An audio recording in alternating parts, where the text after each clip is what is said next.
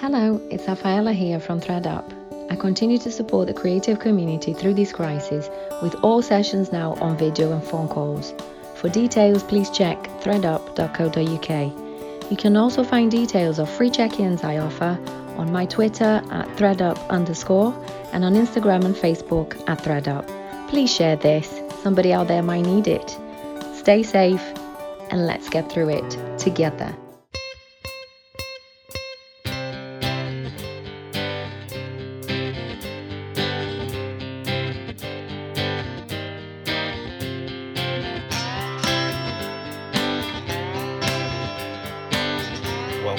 Psychomedy Daily Dose, the spin off series of short episodes of Psychomedy during this time of near total shutdown of the live comedy circuit due to coronavirus. I'm Nathan Cassidy, stand up comedian and Bachelor of Science in Psychology, and every day now I'm going to be talking with a different comedian about the current situation, along with passing on some hopefully really helpful and positive strategies, coping mechanisms from the counselling professionals we partner with at threadup.co.uk. I'm hoping that by sharing experiences and some positivity with comedians, we can all get through this together in the best possible way. Joining me on Psychomedy Daily Dose today, it's Scott Capurro. How are you? I'm okay. How are you? I'm trying to keep up with my husband's um, consumption of food. I've, seen. I've seen your husband and you on, on Instagram, and it's We're a can I double say, act. Can I, yeah, can I say in a time where relationships are supposed to be strained, it looks cute. It looks the cutest marriage I've seen. I I think we're we're trying to do our best um, to both, you know, amuse one another and stay out of one another's way. Which is a, it's a it's a thin line we're we're tap dancing on. But I think we're doing all right because we're in California, so there's a lot of open space, uh, and if we want to get away from one another, we can. And we don't really feel trapped yet. so Yeah, nice, nice. Is that the secret then? You only show on Instagram the 10 minutes that you're together in the day. the joyous times. I mean, also we stopped kind of showing stuff of us outdoors because we've gotten so much grief about it from uh, people who are watching us who are local. Because Californians, you know, we're the first, we were the first state and really the first area in the U.S., the Bay Area, to be um, locked down. Not locked down, but told to stay indoors. Yeah, And I think for that reason, uh, our, our death numbers are low, but also people are taking it still very, very seriously. And, you know, there's a lot of people on their journeys in San Francisco, Mm. you know, and self protection is a big thing.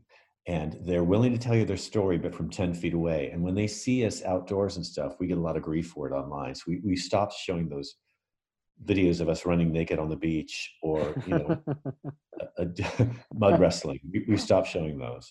So. yeah. You get grief sometimes for the things you're allowed to do and the things Yes, sometimes you you're encouraged to do, which is go and, and exercise with the person that you live with. And uh, It's true. And my Yeah. husband and I, you know, the, the, Corona is like vacation because we hate people. So, you know, we're keeping our distance, you know, at the best of times. So now, I mean, I went and saw my father yesterday Mm. because it was Easter and he's 85. And I felt anxious about discussing that on Instagram. And, and we're, we're doing the Instagram stuff just to have something to do because otherwise we would be out of our minds. And um, I'm doing stand up on Instagram every night at eight. And then Yes, a I've live seen, a yeah. full show on Saturdays. It's insane because it's to a room full of no one except my husband with a grouchy, kind of a crabby look on his face while he's filming. Terrible audience member. And he, he jumps in and he jumps, he totally crushes my punchlines and stuff. But anyway, we're, we're doing that just because, you know, without that, we'd have no, you know, f- form to our day. We'd just be like gypsies wandering the streets. So, yeah. you know, we're doing our best to sort of not go out of our minds. Yeah, I've seen that. He's a good audience member. He's laughing, and I saw your sister right. laughing yesterday. And just like if I She's did my, okay. if I She's did my better in person. Yeah. she does she does tend to have a, a second glass of, of wine at home on the weeknights and start heckling me online with her friends you can do that on instagram you can all watch each other on the screen and heckle the comic which is as you know terrifying to have that many people heckling you in silence. So it's a new it's a new form of expression. And in, in a way it reminds me of it feels like a new sort of alternative comedy because i'm old enough to have been around when the current form of whatever alternative comedy is has become relatively stale. And then there's another new form right? So there's always a different way to express yourself and a different way to reach an audience. I think i just i'm seeing this as that you know i'm not going to be like when i remember when i saw seinfeld you know complaining about performing for university audiences mm. saying, "Oh, you know, the kids don't know how to laugh. They they don't have a sense of humor. They're also PC." And I remember thinking, it's just a new form of expression, really. It's just because they're young and they don't know or care who you are. And so with this, it's another new form. I think I'm just seeing it as a yeah. challenge, which is what comics we have to reinvent ourselves all the time anyway. So. Yeah, yeah, that's nice. That's nice, man. We, we were all waiting for the new alternative comedy, and yeah, maybe this is. I think it. this is it. we drive up in our limo, roll the window down, yell our jokes out, roll the window back up, and fuck right off. That's this is this is right. We're all Bette Midler. We're all superstars now, right? No one can ask you, "Hey, what were your numbers last night?" Zero, baby. Zero. No. Doesn't matter. Every seat's got a fifty-pound note on it. You know, I'm I am asking people if they want on the Saturday night shows, because I'm doing a full set, they can mm. tip if they like. And actually, people like it. You know, I mean, I had to cancel a lot of shows on this tour and give back a lot of money. Yeah. And I think most people are giving it back again. They're returning the refunds and watching right. me live on. I can't tell, Nathan, seriously, if I'm doing the best or the worst stand up I've ever done. I can't tell because a lot of it's chatter. I'm just talking, and my husband's interjecting about our day, and I'm just responding to that. Or, like you said, my sister turns up, and I just talk to her. So, but people seem to like it. So I'm, yeah, being, yeah, yeah. I'm for the first time. I don't say this with any pride. I'm not patting myself on the back, but for the first time, I'm feeling a bit like a populist. Like hmm. I'm giving an audience instead of what I want, I'm giving, giving them maybe what they pref- what they prefer for now, just for now. yeah, yeah. This could this could change your style forever. It's because uh, it's yeah, it's it's it's uh, it's uplifting from what I've seen, and it's yeah, people want that. People do want that at this time, and I yeah, it's uh, it's nice. Maybe this yeah, maybe this will change you forever, and you'll just be a cute, uplifting. Yeah, yeah, that'll be me. Yeah. You know, because I've never really performed on a regular basis in front of gay and lesbian audiences, and whenever I'm asked to do a gay pride event, um, I start making suggestions, and uh, and then their, their interest wanes. Mm. And part of the reason is I think um, they ask me to do it because they've heard about me. Then they watch a video, they're like, "Yeah, we don't want that." and then, uh, and I know how rich those queers are, so I ask for a fee, and they're they're super cheap. They're as cheap as my dad. So I um I've never really garnered that sort of audience, you know, which you think would be relatively sympathetic, mm. but I don't want a sympathetic audience. I don't need an audience who sits there going, "Oh yeah, we're like that." Oh, well, that happened. I don't want that. I want you to be repelled by almost everything I say. So uh, you're right. This feeling, I think, I think the discomfort I'm feeling is is is empathy and warmth. As I say it, my skin crawls. And I have watched comics who I really admire their work on, on stage, like someone like Izzard, who just has him in the palm of his hand. He's such a warm, gracious, generous performer. And I've watched him with complete envy. Hmm. Uh, he performs at Top Secret sometimes in London, you know, and I hmm. work there a lot. I've seen him there a couple of times. I've even opened for him there. Nice. And I, have been I've been stunned by how he could he he just has them the whole time, and um and at the same time I'm like I'm I, I know that I'm incapable, or I thought that perhaps I was, and it didn't. It was never something I was in a long term way interested in for my career. But I'm finding a way now, maybe to achieve that, and it does it does make me a bit sick inside. But you know, just for me, not for other people, and I I feel a bit like for me it feels what am I going to say? It feels. It, it, I know this. Is, it feels vulgar. Me saying that. I don't know if anyone that you're listening to your show knows what I do, but I, I'm I'm quite direct uh, and, and graphic. Yeah, yeah. But it, do you think it will change you at all, or do you think? I mean, because it's I mean, it's great to hear you being tipped nicely, and it's uh, mm. People are wanting it. I mean, depending how this long this goes on for, God, hopefully only another couple of weeks. But uh, yeah, I think it's good it is going to change us all to a certain extent. Do you think it might change you at all, or?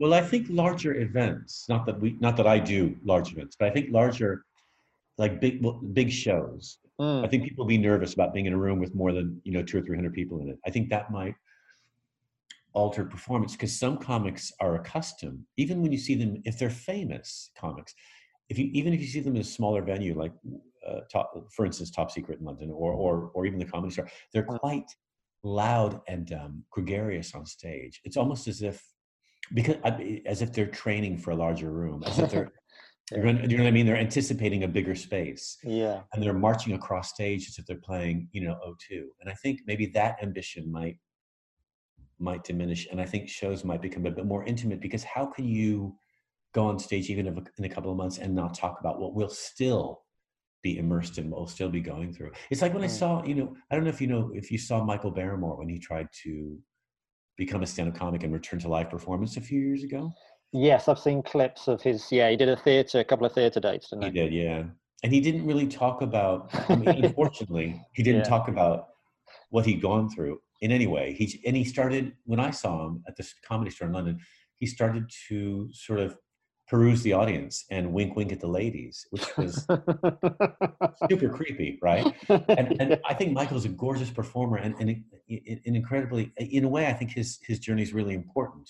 Mm in the UK and, and what he's gone through. But but it's you cannot talk about a national disaster or or that sort of situation. You cannot avoid it. So I think it will all in some way be a part of our acts. Even even with comics who don't like talking about current events or or don't like doing any any self-referential material, it'll be I think hard to avoid. What do you think? Yeah, oh yeah, I think it will certainly colour people's material. I've talked about this. I talked about this yesterday with with Nicole, and it's gonna. I think it will colour. If people don't want to talk about it, I think it will naturally colour your material just in, in terms ways, of in, yeah in terms of kind of what's important and what the audience yeah. want to hear but who knows? Maybe after six months, it'll all be forgotten about. But I, I doubt. And people might be tired of it, right? Like they got tired yeah. of Brexit, tired of Trump. Maybe they'll get tired of this too. Yeah, yeah. But that's funny with Barrymore. Yeah, I'm just remembering him on stage, just like let's ignore, so let's forget about it, let's forget about it. Yeah. and C, CK, C, yeah, CK's done that to a certain extent. Like he's in his special, hasn't he? He's talked about it briefly, and then he's kind of moved on. Um, I think that's the. I think that's best. Really, just, yeah. just you know, but I think though singing singing to attractive women in the front row is probably not it's not going to work anymore. You know? Yeah, that's your act now, of course. You know. Yeah, pretty much. yeah, you're Mr. Wink, Mr. Mr. Cuddly. Yeah. Well, the thing is, I do um, I do make cameo appearances, uh, like weekly or, or, or or twice a week appearances on a radio show mm. here in, in, the Bay Area. Radio is a great way to sell com- tickets to comedy shows. People are very loyal, mm. uh, and I've been on that show in the Bay Area for for like 23 years. Mm and I really love it. I love the people who run it. I'm, I'm quite close to the hosts. It's been a, it's a family with with all the pluses and minuses of, of what a family is. Mm. And one of the minuses I think is people feel worried and, and protective of me. So I've gotten a lot of responses from people locally. That's how really, because uh, yeah. they follow me on Instagram and they're like, you know, was that an essential trip? And did you need those biscuits? And all seriously, and what are you doing at the beach? You know, quarantine, okay. quarantine and stuff. Is like, oh, okay, all right. And these are my middle class middle aged ladies mostly who are commuters and and they're being my mom. And so i've got to hold them and hug them and tell them i'm okay. They actually really like my husband. He's much warmer than me. And they're they're more worried about him than me. But in, in a way you have to in a situation like this a global pandemic where there's only one thing people are talking about you kind of have to let them in. Yeah or else what's the point of doing any of it right yeah yeah absolutely, absolutely. And how's how's San Francisco generally? You say the death rate's low. I've I've it's read fantastic. It's very low, isn't it? It's incredibly low. Um, no, we, we we just checked yesterday. We we've only had 13 deaths. Yeah, right? yeah. And those and those cunts might have kicked it anyway. So um, see there. anyway, you can, there he is. There he is. back, back and better than He's ever. Back.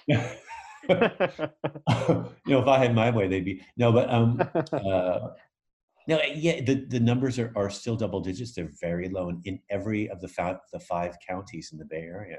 Yeah. So I wonder how long, and, and, and the city is the city of my childhood because I grew up here. So it's quiet, there's parking. Mm. Um, people have definitely been humbled by this. You know, even the 22 year olds who are making a quarter million a year working for Apple. I mean, I think even those people have been slightly humbled, you know, and uh, I feel like I'm not quite sure because the numbers are so low, because people have been so proactive in, in the response to the COVID thing, I'm not sure how long people have patience for it here. Unless yeah. local small business owners who really aren't getting some of them the support they are told they should be receiving. And in, I mean, until that happens or until the numbers really spike, I think people are going to lose their patience. I mean, they've been incredibly supportive of one another here, but I think in, in a week or so, people can be like, look, it, if I can't pay my rent, I'm going back to work. You know, I'm not going to make myself homeless over this. Yeah, yeah. And so how's it going where you are? Yeah, well, we we listen to a daily briefing at five o'clock from the government or one of the one of the cabinet to get our information. Where do you get your? How does it filter down from oh, Trump? Oh, you how, know where we get it. Yeah, yeah. But I mean, from from Trump, are you waiting for a oh. local decision then, or oh, uh... from the three ring circus? No, we get it from from Chief Clown, and he just starts yelling at America. I mean, some people they they refuse to watch it, and they're just watching when when, when Fauci is on that that short Italian guy who's the right. who's one of the uh, the career politicians around pandemics. I was just mm. also watching him from a video in 2005 when the HD H1 whatever that thing was that that virus was spreading, mm. or or about they were about they were worried it was going to spread globally. You know, he's always been around, always been worried. You know, so how this happened because he has Trump's ear. I really, I'm not sure how America was caught with their pants down, but they, but you know, in places like Arkansas and Alabama, where they said, "Oh, we didn't know that you could have symptoms, or, or that you could have the disease without having symptoms." That's a game changer. You know, that just happened a few days ago. It, it's, I think part of the problem is it's, it, the country's too big. I mean, Trump aside, I think that I, I've felt this for a long time that the U.S. is too in the in the current economic status that global that the global economy provides, I feel like America's too large to and unruly to govern. Hmm. Especially if someone as weak, you know, as Trump. California always threatens to slice itself off and float into the sea. Hmm. it's been th- it's threatened, and Tex- Texas has too, but California could afford it. And I wonder if this will lead to even more autonomy with the governors, each governor taking even more power and control yeah. that might happen yeah. and i think i think what's happening now is, is the white house's power is, is weakening it's diminishing its own its own control i mean jared kushner i read a book on the middle east so i'm in charge you know these kind of things may make local governments alarmed yeah. and um, and they re, and they reinvent themselves the way the way governor newsom in california has I'm, I'm yeah. not sure if he's pitching himself as president or if he's he's realizing that really I have more power as a governor than I do as the president, and I think the governors do. Yeah, yeah. I I hear you on another podcast talking about how America can be painted in one brushstroke in terms of the stupidity of Trump. But I know it's a silly question, I, I, but I heard we get these things from Trump, these little videos. I don't know if you've seen it today. It is one to watch, even from someone like me who doesn't want to watch these kind of things. But mm. I saw something from Trump cut together. It was something called like "I'm not a doctor." It was Trump constantly saying "I'm not a doctor," but giving giving medical advice. It's so it's so funny. It's a oh. it's a stupid question, perhaps, but I'll ask it anyway. Is there in any sense that he's being misrepresented because from from here, from this distance, he just looks like he's handling it so badly. Yes, it's true. But I mean, it depends on who you ask. Uh, in this country, again, it's too large, and his his numbers are at about what they've always been. I mean, they, they did spike a bit at the beginning of coronavirus, which is strange to me because it was it was such a joke at that point. I mean, compared to international response. And now he's at about 40% nationally approval ratings. How anyone could, you know, but so much of it is people's own personal political agendas when they're responding to Trump. And you know, I, have always felt like he's a single issue candidate, which is the Supreme Court. And as long as he does what he's told in terms of Supreme Court appointments, people will overlook his response to the virus. I think, and they'll they'll feel like, well, he, oh, I don't know, like they think he's doing what he can. I I I I I I and he's not the most terrifying one to me. It's the cabinet around him. Mm-hmm. It's the Republicans that don't step up for their constituency in either the House or the Senate. I mean, Mitch McConnell is a fucking monster, if you ask me, because he, he's he's promoting this president who's got blood on his hands. Uh, to, if you're a Californian, you think he's an idiot. But again, if you live in Kansas and you want abortion to be made into a you know a federal crime, then you love him. We yeah. still, I still live in a country where abortion is used as a political weapon, and I fear that's happening in the UK in the future too. That lunatic Home Secretary you have, that woman that we have. I don't know why I'm saying I'm going back in two weeks, but that woman is just. And I mean, we all know that Johnson, every word out of his mouth is a lie. Whether or not he was ever really in the hospital, who knows? I don't trust anything he says. He's like, in a way, he's a he's a better educated Trump, which you know, which might be more frightening. I don't know. How dare you? He's our new Jesus. He came back to life on Easter Day. I saw that he wrote, Beautifully stage managed. and a future father, by the way. Yeah. That poor kid. No, the whole thing.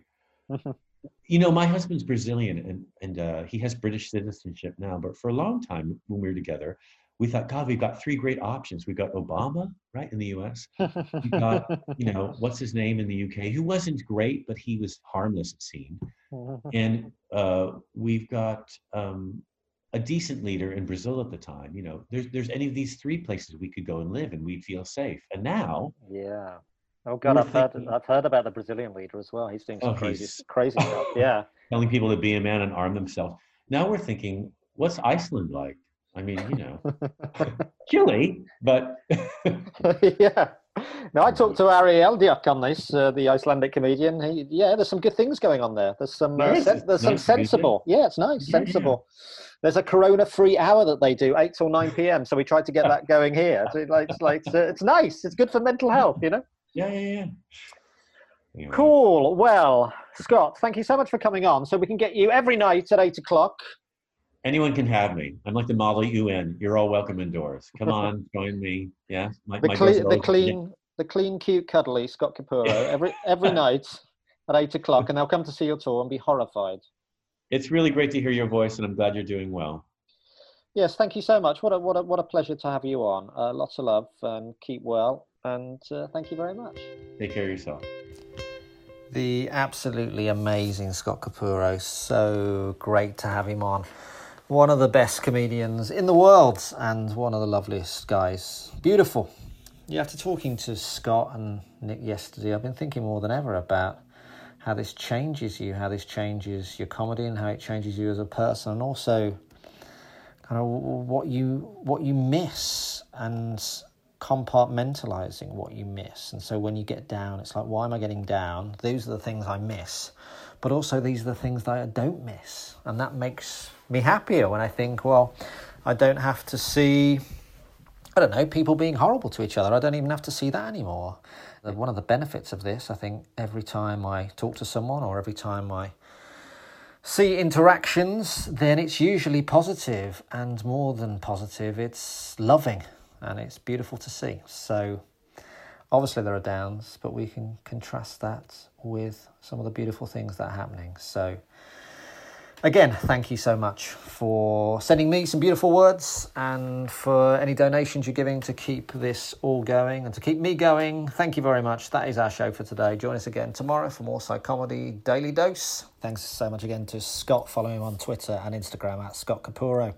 Psychomedy is produced by Mike Hansen at Pod People Productions. Get on psychomedy.co.uk and there's mental health tips there from our counselling partners ThreadUp.co.uk. Look out for their free check-ins this week.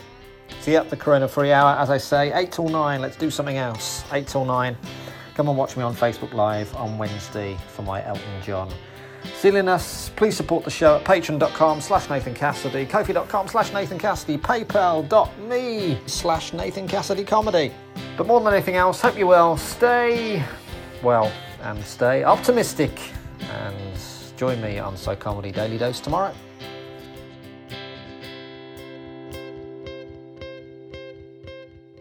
Pod people.